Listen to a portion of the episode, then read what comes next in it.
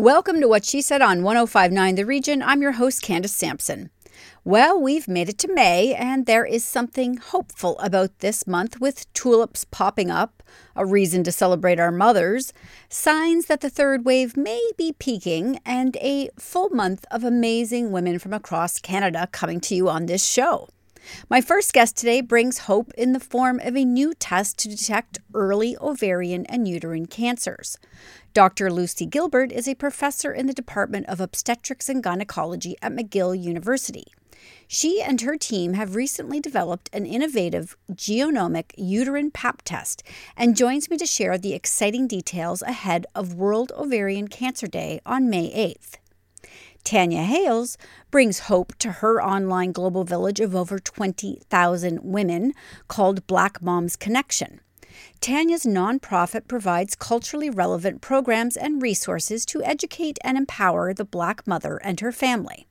Anne Brodie has an exclusive interview today with Ottawa native Kari Skogland, who also happens to be the executive producer and director of the Disney Plus smash hit The Falcon and the Winter Soldier. We definitely want to hear what she said about directing this wonderfully ambitious series with a woman's touch. Meridian Credit Union is taking things back to basics for us this year and building out a masterclass series called Take Control Woman exclusively with what she said. Today, VP of Wealth, Dilys D'Cruz, joins me to share how we're going to help women manage their finances through life's various stages, from the basics to money conversations to building our wealth. I am so excited to be kicking this one off today. Dr. Saadia Sediqzadah is a psychiatrist at St. Michael's Hospital in Toronto and specializes in the care of patients with severe and persistent mental illness and provides care for people who are precariously housed. We talk about the pressure our current mental health crisis is having on the mental health professionals and how the pandemic is impacting those with mental illnesses. Finally, my dry January turned into dry February, dry March, and now April. And I noticed a lot of women are either dropping alcohol altogether or severely limiting its use.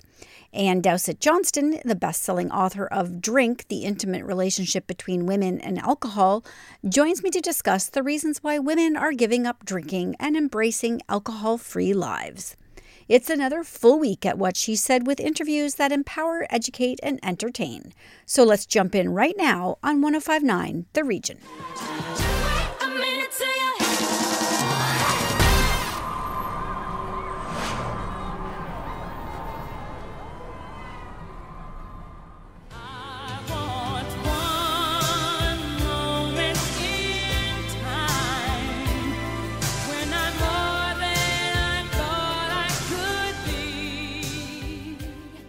Ovarian and uterine cancer account for the fourth cause of cancer deaths in Canadian women. Detecting these cancers early to reduce needless suffering and deaths is crucial.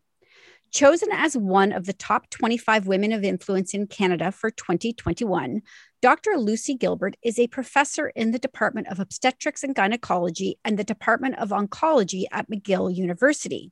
She and her team have recently developed an innovative genomic uterine pap test called Dove-E Gene to detect these cancers before they cause symptoms and joins me today to share details. Welcome to the show, Lucy. Thank you, Candace, for having me. So this is this is really huge and so important. So I want to make sure we get the word out about this. So first off, um, tell me about uh, this test. Thank you, Candace, for saying it's huge because it is huge indeed. And the reason I say it's huge is because for 30 years, the death rates for ovarian cancer has not changed. Now, the, imagine the progress we've made in 30 years, almost in everything else, but not to change the death rate after investing so much of money on chemotherapy, immunotherapy, etc. That's because if you do not detect an, a cancer in time before it leaves the, the primary organ it started, anything you throw at it really contains the disease for a little time, but women finally sunk, succumb to it.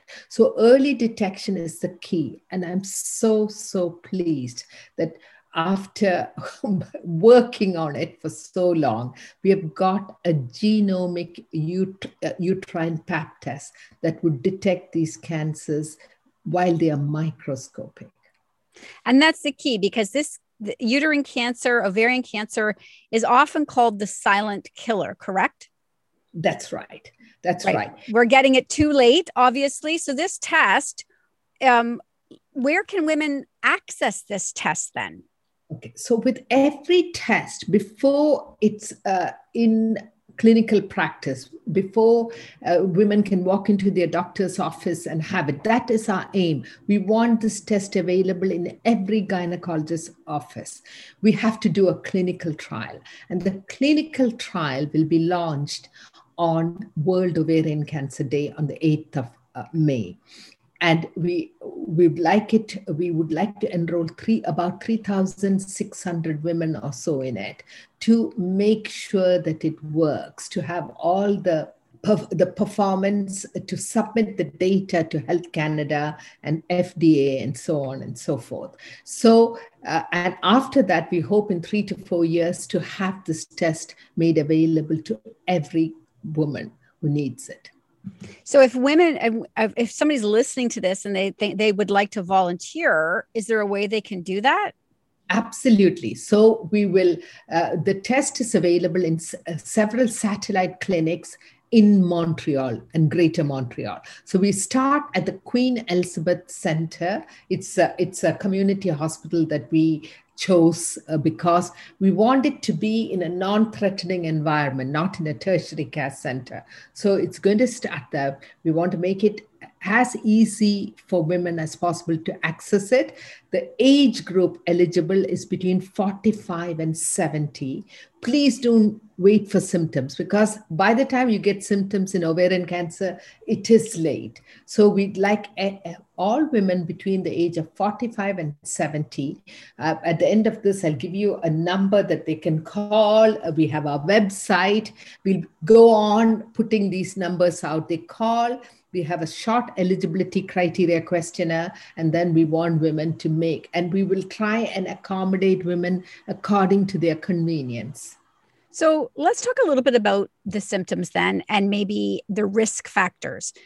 Is this something that uh, you can get uh, if your mother had it you might get it?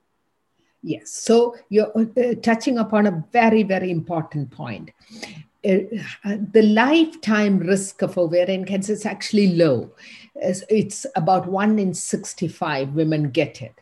Now, if you have a first degree relative who got this cancer, your risk almost doubles. Now, having said that, oh, less than 10% of ovarian cancers occur in somebody who has a family history. So just because you don't have a family history, remember that 90% of these cancers occur in people without a family history. So to come back to your point, if you have a mother, sister, uh, aunt who have this, please be alert and you may be at higher risk than the general population. But even if without 90% occurs randomly. So please, please take note. Don't say, oh, it doesn't, ovarian cancer is not in my family, so it won't happen.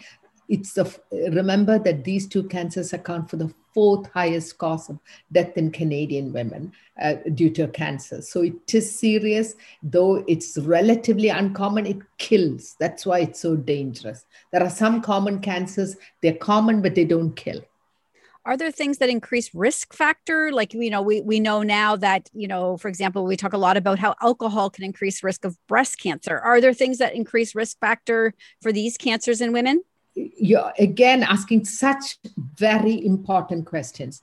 The problem with the risk factors for ovarian cancer, they're not risks that you can modify because it's slightly higher socioeconomic state. You don't want to go into a lower socioeconomic state. It's, it tends to be uh, not having children, having low number of children, having children later in life, not breastfeeding, or so what i mean is factors that you and living longer. And you don't want to change these risk factors. So really the key is early detection early detection early detection. Okay. I, we did we have not got to some symptoms and i would just like so people are aware uh, you know until this becomes an everyday uh, test they could easily get let's identify some of the symptoms for people very important so this the reason it's called the silent killer as you said is because the symptoms are so vague women think that pain uh, uh, is a serious symptom now very often pain is uh, associated with some non serious conditions. And in cancer, pain is a very late feature. That's why cancer is so dangerous. The symptoms tend to be bloating, uh, um, discomfort rather than pain, feeling that your mid middle part of you is getting a bit uh, bigger, early satiety, vague gastrointestinal symptoms like heartburn, uh, feeling full very early. But these are the symptoms, urinary frequency. But you can see that these are not symptoms that make women want to rush to the doctor. So, what I would say is if you've had been bloating all your life, then you don't rush to the doctor. But if it's a new symptom, no matter how vague and unimpressive it is, new symptoms after the age of uh, 45, 50, especially after the menopause, please, please, please do uh, know that they could be a symptom of something dangerous. Seek help, please. So this is, I mean, we've emphasized this a lot, and and I I want to take a minute to recognize how how important it is that you and your team have come up with this test. So can you tell me how long you've been working on this? So I started working on early detection of ovarian cancer in 2008. And we thought, oh, just as, you know, we know uh, women uh, are just dismissed when they come up with these symptoms, maybe by offering easy access to uh, endovaginal ultrasound scan, the blood uh, test CA125 easily to women with these symptoms, we can detect it earlier. So we set up a series of eight uh, satellite clinics. And to our horror, we found that we were picking it up earlier than just leave ignoring women, but it was still stage three. We did improve the prognosis by finding it in, in a more operable state. But stage three, no, no, no. So that's why from 2013, we've been working on a very highly sensitive genomic pap test to pick up the cancer when it's tiny and microscopic. Well, you're amazing. You're saving lives. I thank you. Uh, so, if people want to connect with you, if they want to find out more, please share that now with us. Okay. So, the, a telephone number to call to get access to this is 1 866 1 sorry 1 866 716 3267 and they can go on on and uh, what shall i say uh, google the, the dove project or in french le projet dove d-o-v-e Wonderful. And we will link to that in when we promote on social as well. Thank you so much for joining me today, Dr. Gilbert. Uh, you're incredible. Thank you. Thank you so much, Candace, for giving me time to speak about this. Bye bye.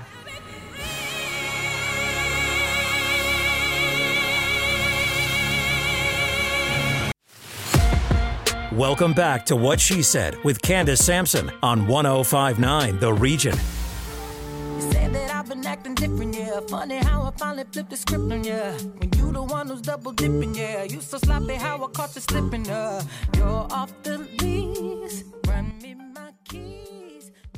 Tanya Hayles is an award winning creative storyteller using various mediums to evoke emotions, create change, build movements, and color in white spaces. She is the founder of Black Moms Connection, an online global vi- village of 20,000 and nonprofit providing culturally relevant programs and resources to educate and empower the Black mother and her family. The work of diversifying motherhood was the reason behind launching the anti Black racism consulting business Color in White Spaces, changing the conversation of diversity and inclusion and making it real and relatable. She joins me today to share the why behind Black Moms Connection. Welcome to the show, Tanya. Hi, thank you for having me. So, let's start with the big one then the difference with the Black parenting experience, because we tend to lump in ourselves and say we're all in the same boat, and we're just not. So let's talk about that. Yeah. So similarly to when we talk about COVID and was like, oh, we're all in the same boat. We're not. We're all in the same water. We're in vastly different boats. And so there's things, yes, that are universal to motherhood. What are you going to pack for these lunches? How much too much how much screen time is too much screen time, right? Like those things every parent, every mother goes through. But there are some extras that we as black women have to consider and have to think about, right? When when we're pregnant, it's assumed that we're not married right? And we're treated like, you know, we're welfare moms who don't know who the father of our children are. Like that is just a stereotype.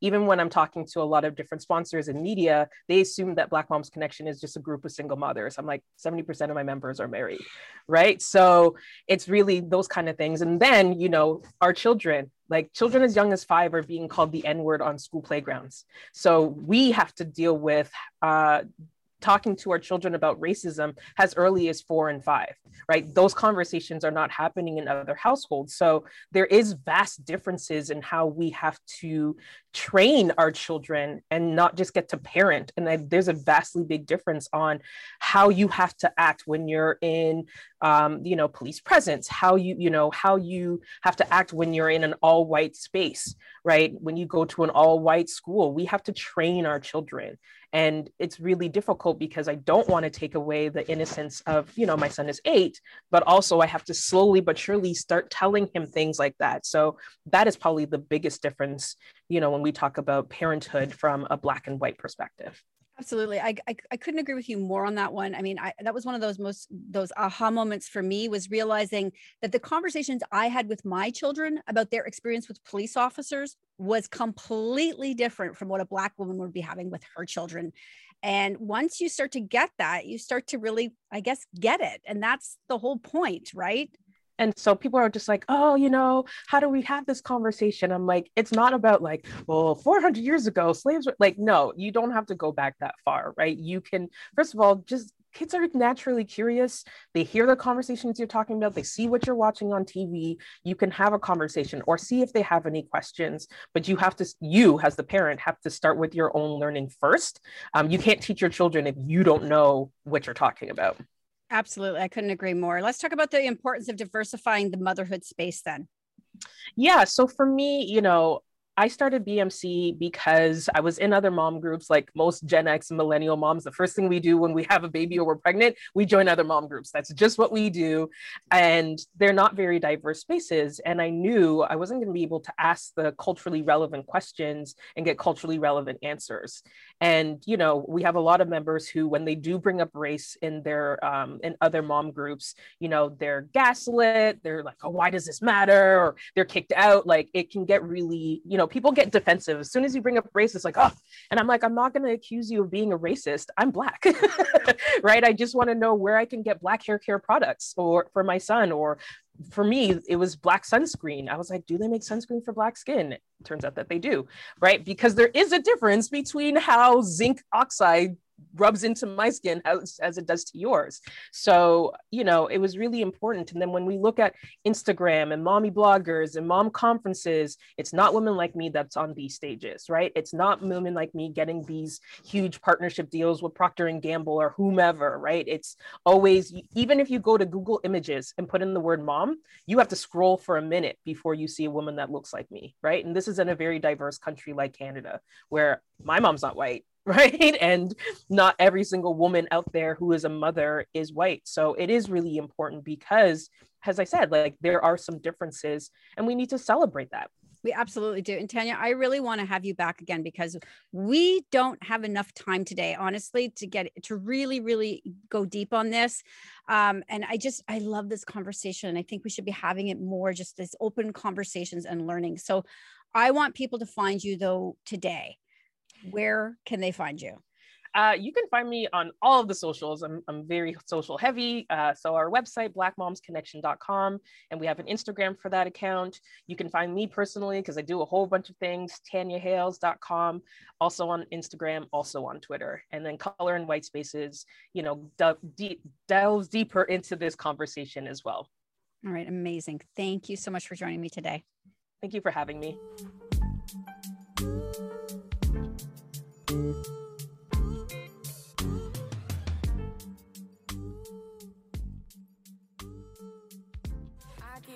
Forwards, but keeps pulling me backwards.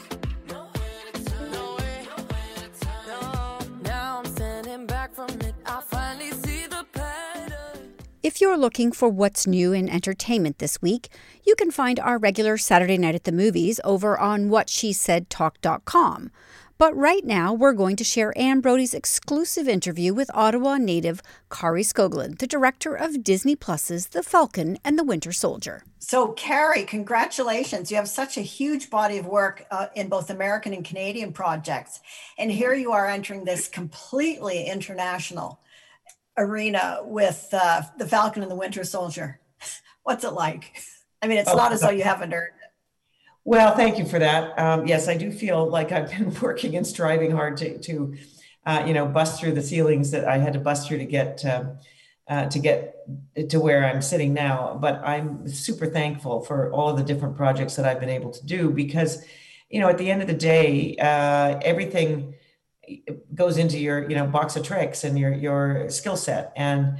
So I've been really fortunate to do a, a really extremely varied body of work uh, which I found came together beautifully on this project, which had was obviously very demanding um, for all kinds of reasons. But um, I think I brought also some of the things that that were a bit new and fresh to them, because they also, you know, they also have sort of told a similar story time and again and we were able to through combination of the very fact that our story was so different for the MCU of it because of the, you know, a black man contemplating picking up the shield opened the doors to so many different ideas and thoughts. And, and um, uh, so that in and of itself was going to, to sort of change the thing. But then I hope I brought something to the party, which was not just the female lens, um, but also uh, perhaps a lens just of diversity that, that they hadn't had before. So um, yeah, it's been great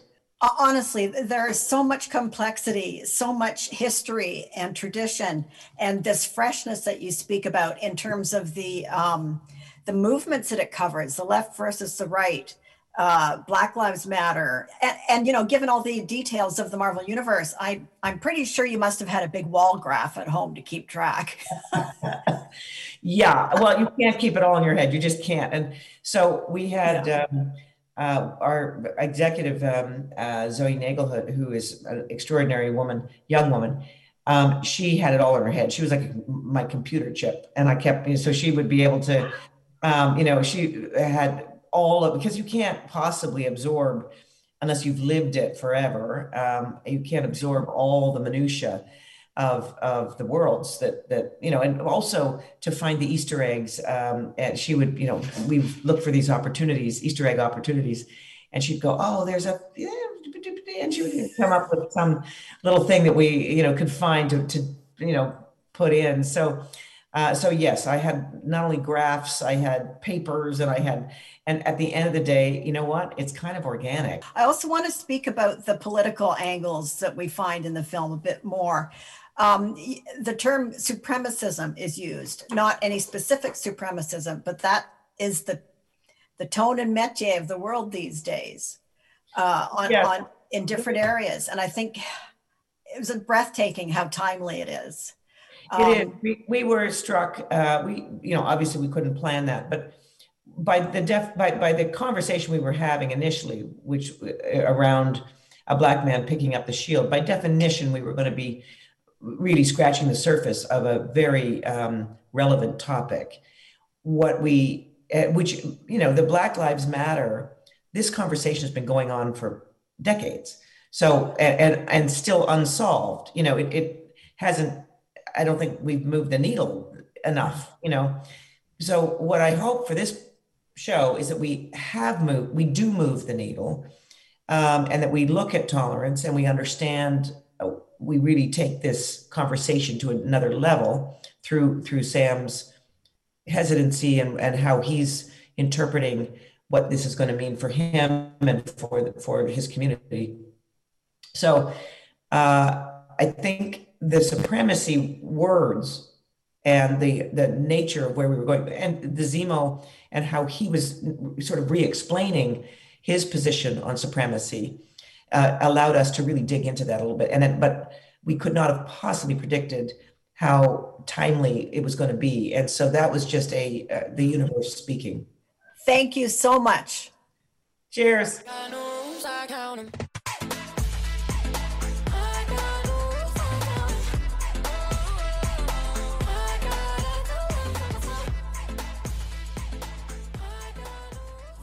Stick around. More What She Said with Candace Sampson coming up on 1059 The Region. Welcome back to What She Said with Candace Sampson on 1059 The Region.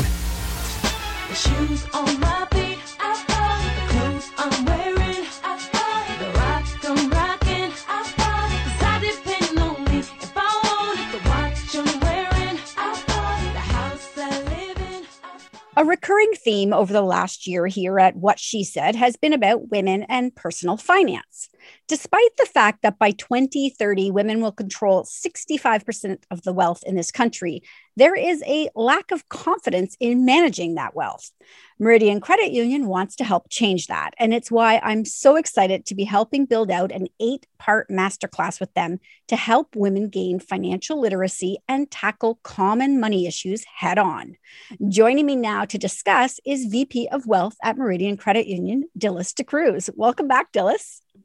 Thanks, Candace. It's always fun to be here. I'm so excited about this year. I mean, this is what four years Meridian has worked with what she said. Yeah, yeah, we are so pumped, uh, and we've had so so much such great success working with you. And now this is kind of the next step, and I'm really pumped about this master class too. Yeah, because through I think through our conversations, it's sort of come to light that women are really struggle with these money conversations, just some basic money knowledge, and we want to remove the shame and uh, you know the discomfort of that, right? Oh yeah, and and you know that's that's our the whole theme for the last four years, right? Has been about educating women, and and I you know I'm so passionate about it, and and it's it's really um, you know the base of our whole business model is is really to get out there and educate women, and we know that there's a gap. You know we've talked about all the stats. We know that right now women control two trillion two trillion uh, of, of, wealth. And so, you know, if there's a gap in knowledge and they're afraid to, to invest and, and advisors aren't approaching them and they have all this money, we've got to do something. So this uh, this whole uh, masterclass is going to kind of pull all the stuff we've talked about, but kind of keep it light, keep it fun, and uh, and use you as a guinea pig because you can ask us all the questions you want to. Well, I think the best part about this is literally I am pretty much mm. financially illiterate or was when I started these conversations with you. And I love the mm. confidence I'm gaining the more I talk to you. And I I'm happy I really do want to share that with my audience because there is some power that comes with learning all of these things. So we have eight classes. We're going to have a lot of mm. fun. We're going to have some really great discussions. We've got a bunch of fun little things planned as well. Uh, but let's talk about what we're going to cover in these eight master classes. Okay, so today's the kickoff. So we're going to talk about the why, but um, what we're going to do is I would say we've broken it down into really two main areas. First is money conversations how to have money conversations. So uh, we're going to dive into that. But before before I do, because I jumped to the money conversations, we're going to start with the basics. Basics. The very first one is going to be, you know, how to budget, how to, you know, what's your cash flow, um, just basic things that we may be afraid to ask and just kind of taking a look at your personal financial situation. So really basic and uh, no question is a dumb question. So you know as we're talking through it i think this is going to be the safe place then we're going to dive into some money conversations. All excited about that because we know that um, women are not having conversations. So they're they're not having conversations with each other. I really want to encourage women to talk about money with each other. But um, we're going to talk about how to have conversations with your, your partner. So, how do you have that conversation? How do you get more involved? We're going to actually have a really good segment on um, how to have the conversation with parents. We know that a lot of women are juggling that that sandwich generation, right? You're looking after kids and you're looking after your parents. And so, how do you have that intergenerational money conversation and really sit down and help guide your parents and make sure that, you know, the right conversations happening, that they have a will in place, that they have uh, what we call a plan B in place so that there's a booklet that kind of documents all, all the things they want. So, we're going to talk about money conversations. Then, we're going to get into um, kind of talking about money and planning and managing through life stages. And we've picked picked a few. And so uh, one of them is going to be uh, preparing for children. What do I have to think about? How do I plan for that? Um, we're going to talk about going through divorce. We've talked about that before, but we're going to go deeper. You know, um, I can relate to that topic. hey, what do you need to know? How do you need to prepare? You know that when you're going through the going through divorce, when you go see a lawyer, the very first thing is they're going to ask you for a financial statement. And many women go in there and they're overwhelmed because they don't know how to do financial statement. So we're going to go through that. Um, we're going to talk about building wealth while you're single. So this is really important because you know the stat is nine out of 10 of us are going to have to manage money at some point in time because we're going to be by ourselves. And so, for whatever reason, it might be by choice, it might be through death of a spouse, it might through be divorce. So, how do I build wealth when I'm single? So, we're going to talk about that, and then we're going to bring it all together. Where the last segment is going to be just kind of wrap it all up. Now, what and and what's the next step? How do you how do you go from here? Where do you go from here? So, um, again, I'm really excited about uh, the topics, what we're going to go through, and and uh, we just want to keep it real, real actually. well that and that's what i love about working with you is that we do get to keep it real and you yeah. know and and i want to just touch on a couple of things you said there because you know you talk about this and it's money but this relates to so many aspects of our life you know like building wealth when you're single will cascade into other things like you know giving you the confidence to remain single and not feel like you have to be in a relationship right. you know there are all kinds of implications that come with um, the confidence of financial liter- literacy. Right, right. So that's what we want to do. Ultimately, we want to wrap it all up and give women the confidence to know that they can do it, uh, and they should do it. Whether whether you're partnered or not, you need to get more informed, and you need to have the confidence that um, you know you can go in there and you can talk to an advisor. You know, you don't have to be intimidated by them, and it's okay to ask questions. So we just want to build up that confidence and that knowledge. And I love that you talked about coming to an advisor because I really want to wrap up this segment today talking about that because uh, financial advisors as a career. I am seeing more and more women talking mm-hmm. about uh, finances than ever. Uh, yeah. So tell me about what that looks like for you right now, because I know I've been in meetings with Meridian and it's been all women. I love it. Yeah. So, um, you know, there is a ton. And so I think the financial um, advisor uh, part of the industry has uh, been slow to get more women in. So, from a banking and financial services perspective, and you see the meetings that we've been in, there's all women, but to actually have advisors, financial advisors, the industry is sitting at about 20 some odd percent, which is really low when women are make up 50% of the population in Canada. So, um, so there's a real focus on, and, and I'm really out here. I mean, I, I head up Wealth for Meridian. I, you know, I have some great stats just in terms of the women that we have, like 62% of my top performers are women. so you know um, women do really well in this job. And what, what is disheartening but we want to change this is that a lot of women don't want to come into this industry because they think it's very you know macho and you know arrogance and you know what?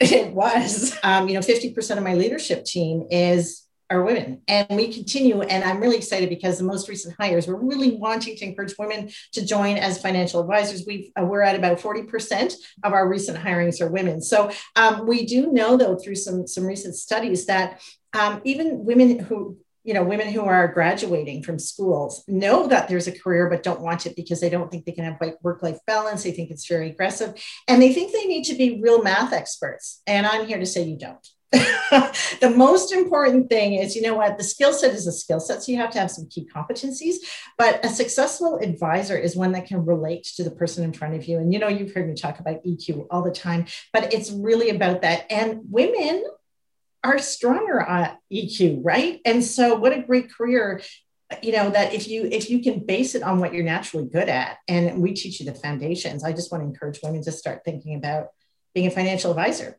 Listen, I think you and I have talked about this before. I've talked about how my hairdresser is my therapist, essentially.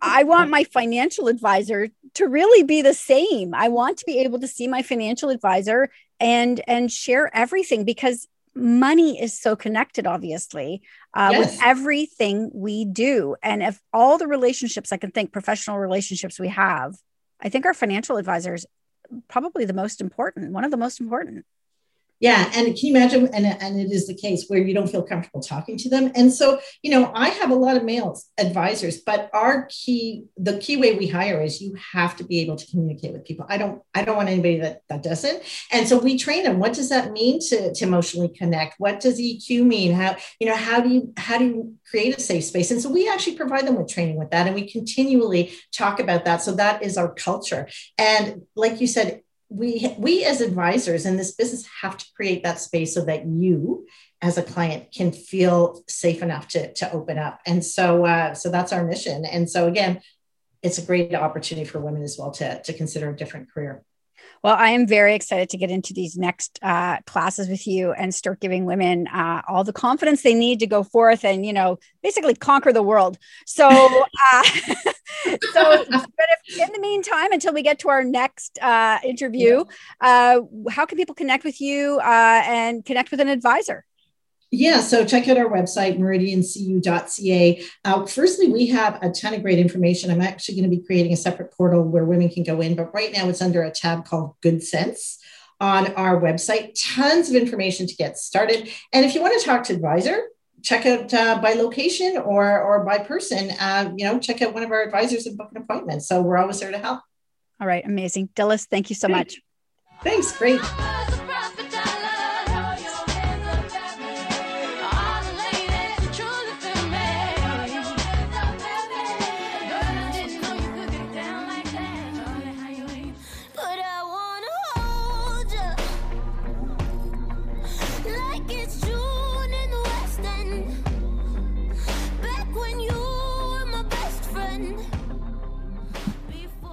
The last 15 months has placed a spotlight on mental health in this country, as 40% of us admit to struggling with issues such as depression and anxiety.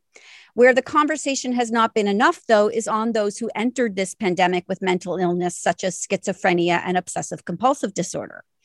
Dr. Saadia Sediqzadah is a psychiatrist at St. Michael's Hospital in Toronto.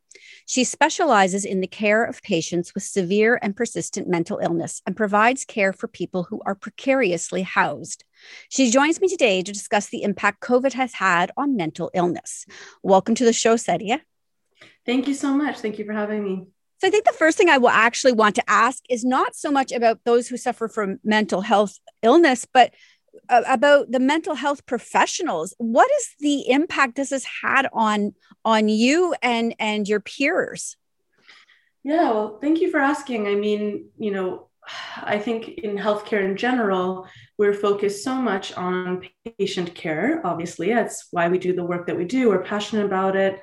Um, but I don't think we spend enough time thinking about the burnout that we experience. And that's across the board, not just for physicians, but all our allied healthcare professionals. And then I'd say, especially in the mental health field, um, you know, I think that, of course, sometimes we feel like, oh, we're not the ones necessarily in the ICUs, right? We're not necessarily the ones, you know, who have to intubate and make those difficult decisions. That being said, we're really bearing the brunt of the exacerbation of mental health symptoms for our patients. And absolutely, I think that definitely has an impact on us. Um, yeah, it's not a surprise at all. And, you know, it takes that much more effort to try and maintain my own wellness uh, during the pandemic. Right. And when I think about it, that is, is that's a little bit concerning to me because what's happening is we have this backlog of people with mental health demands that are looking for mm. mental health care professionals who also need professionals to help them unload. Uh, yeah. And so it feels like this is all going to be almost like a car crash, a multi car crash uh, coming up in the future. I, I, wouldn't look at it as that dire. I, I think I would look at it in a more hopeful way you know, because um, the way that I conceptualize mental health is that it's a spectrum, and that while right now a lot of us are languishing, to quote a recent New York Times article about how we're not really thriving, not really surviving, but languishing, a lot of us during this pandemic um, you know, not all of us are necessarily going to tip over into a mental illness that necessarily requires a physician's help or that of a professional. I think that absolutely there can be an impact on our mental health and well being, but there are other ways to manage it. You know, all the things that I tell all my my patients, my family, my friends about including the basics of exercise, a proper sleep, proper diet, staying hydrated, because all those things can be thrown out on the wayside when you're so focused on your work and your job and self sacrifice that comes within healthcare.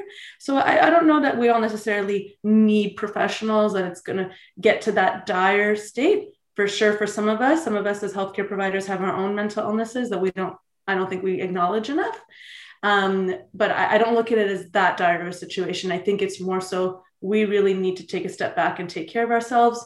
And more than anything, I'm looking to our government to do a better job of ensuring that if they take better care of the COVID pandemic, including things like paid sick days, including things access to better housing, secure housing, et cetera, if you take care of that, then you're also taking care of the healthcare providers who are providing that care. Right. Right. So let's talk about that then. How has what has the impact been on those who who entered this pandemic dealing with mental health dis- disorders? Yeah, so I mean, I don't mean to generalize. Um, you know, I think I've seen a variety of different experiences. Something that has really, really struck me, especially early in the pandemic, maybe not so much now, but in the first couple of months of the pandemic, um, as you know, like I treat patients with severe and persistent mental illnesses. Most of my patients have psychotic disorders, largely of like schizophrenia or, or bipolar disorder. And a lot of them have already lived lives of isolation and feeling socially isolated from others, not because of the pandemic, but because of their um, situation, their socioeconomic status, their mental health condition. And so some of them have interestingly told me um, that when the pandemic first hit and it was so hard for everyone and shocking for everyone, everyone had to isolate themselves, they felt less alone knowing that others were going through that experience too. You know, the, the idea was like, I felt really alone, but now that everyone else kind of gets a little bit of, of a flavor of what that's like, I feel less isolated and feel more connected to others.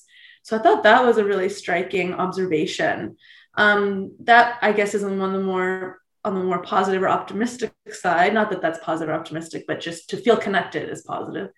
Um, but I'd say on the in terms of consequences, um, I think about all of the places that my patients, in particularly in particular, who are precariously housed or homeless, all the places that they like to frequent are no longer accessible to them. So that includes Tim Hortons and hanging out at Tim Hortons, a Subway, hanging out at Subway, as in the food chain, um, libraries, you know, um, when all those things shut down, which I understand for the purposes of, of, um, of an infectious disease pandemic that we're in, it does impact people who, you know, don't have many places to hang out in.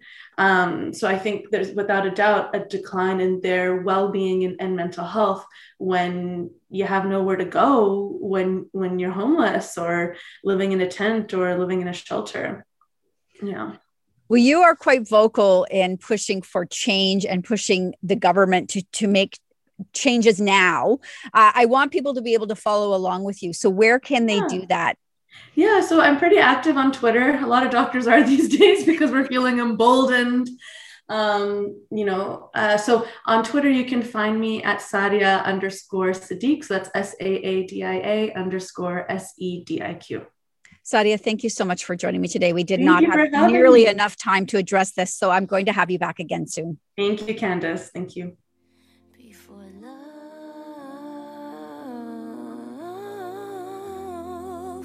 Before love came Nikola.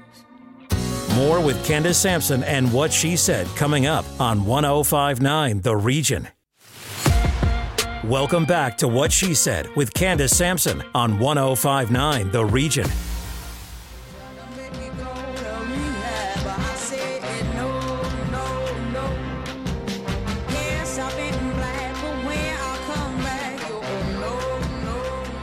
On December 26th, I decided to jump into dry January a few days early.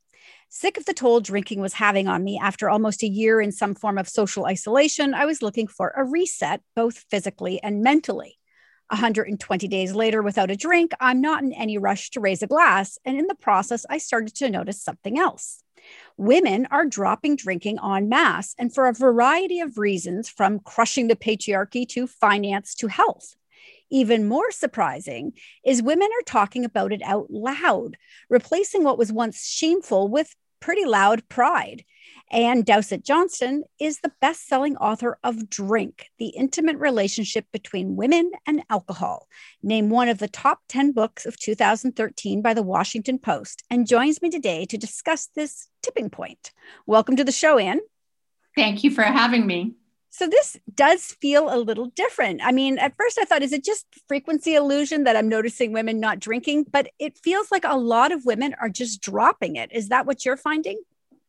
Yeah, the data tells us that, in fact, as many women are dropping it as are enthusiastically continuing. So we see a real um, black and white situation. Uh, but yes, there's a recovery movement happening in North America, and it is mostly led by women. Really interesting.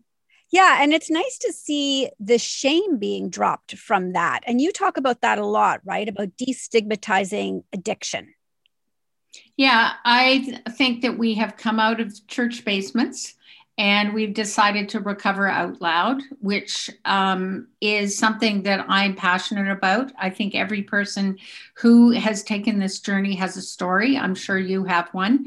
And I am started something called Writing Your Recovery, which is a memoir writing course for um, women of every talent every level of if you can journal you can join um, to tell their story. How did they get sober? How did they get over heartache? How did they get over grief? Whatever re- they're recovering from and um, possibly to get published. Okay so let's talk about the alcohol industry then because they play a big part in this culture that we've created of wine o'clock and mommy needs a drink. So what what's your view on all of that when I first started writing about this in the Toronto Star in 2011, people didn't believe it was true. People didn't believe that women were catching up with men and that they were dying of liver disease as they were starting to in the UK. And that was the canary in the coal mine. In fact, the alcohol industry in the mid 1990s realized that all the Johnnie Walker drinkers were dying out and decided to pitch at the gender that was underperforming, and that gender was female. And we have seen a closing of the gender gap on risky drinking ever since since the mid 1990s. And now it's commonplace. Now you, it's hard to find a birthday card for a woman that doesn't make a joke about alcohol. Yeah, it was interesting. I was watching a movie the other night with my daughter, and uh, I I for the life of me I cannot remember the name of it, but it was three young women in it and it followed them over the course of a weekend. And the amount of alcohol and drugs these women did throughout the movie, I turned to my daughter at one point and said, they they would be dead. They would be dead. This is completely irresponsible to show this. How do we push back on that um, narrative? We talk about it. We we began talking about it, or I began talking about it in a 14 part series in the Toronto Star back in 2011. Then my book came, and I'm called a pioneer on this subject. Um, I broke the story. Uh, and then we have seen many, many other women write in quit lit form in newspapers about this fact. And now we see uh, the New York Times reporting on, yes, end stage liver disease in women in their 20s in the United States, which is really scary. Now, there is a little bit of hope, I think, in all of this because I am seeing a movement a young, amongst the Gen Z crowd to not actually even pick up drinking uh, like we did. So, are you hearing that as well? It's a story. I'm not sure if you visit um, pre pandemic, if you visited a Canadian campus, you did not see that bearing out. You did not see the putting down of alcohol uh, or the beer uh, bottle, you saw something very different. You saw young women trying to keep up with with the boys, and so I think that um, the frat boy stereotype switched to females, and I think it's it's scary. Um, I still think it's a huge rite of passage for teenage girls, and what's really alarming is drunkorexia, which means you don't eat, you drink, and you save all your calories for shots. That, that's and disturbing. It's, it's a real thing. I never heard of that. That's highly disturbing. Yes. Uh, so you say women are now uh, recovering out loud by telling their stories. Uh, so why do you think uh, women are being so vocal at this point? I think this is a vocal generation of women. There are many, many generations who have um, had some trouble with the 12 step community and the patriarchy in that language. And I think that there is um, an embracing of I'm doing something healthy. I'm doing it for myself. I love my Serenity sisters or my sobriety sisters, and we will create a culture. And it's a movement, um, whether it's She Recovers, which is run by Dawn Nickel out of Victoria, BC, is an international movement, or Laura McKowen out of Boston, or the group around me. Um, it is a real thing and it's exciting. It is. And I want people to connect with you. So, can you share where people can find your book, where they can connect with you and follow along on social? Yes, they can find my book virtually everywhere. They can find me on anndowsettjohnston.com and look for my workshops uh, on that website. And they can find me on Facebook, Ann Dowsett Johnston. They can find me on Twitter and also on Instagram. Incredible. Thank you so much for joining me today, Ann. Congratulations. That's it for What She Said for this week. Stay up to date with our newsletter by signing up at whatshesaidtalk.com. And be sure to follow on social at What She Said Talk on Facebook, Instagram, and Twitter for videos of these interviews and more. Finally, be sure to subscribe to What She Said with Candace Sampson on Apple and Spotify to re listen to this episode and find full details for all of today's guests. I'll be back next week with more What She Said on 1059 The Region.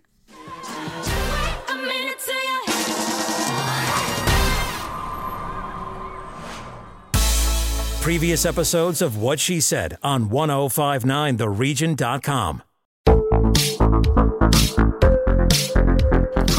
I'm Connie Thiessen, the host of Broadcast Dialogue, the podcast. We focus on Canada and the challenges facing Canadian radio and TV, as well as highlighting those moving the industry forward from podcasting and streaming to new broadcast tech. Check us out at broadcastdialogue.com or your favorite podcast app.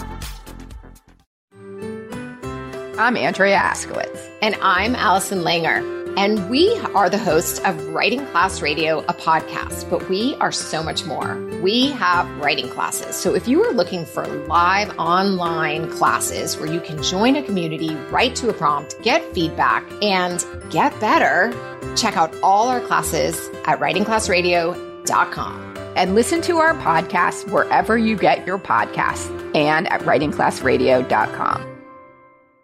Another Sound Off Media Company podcast.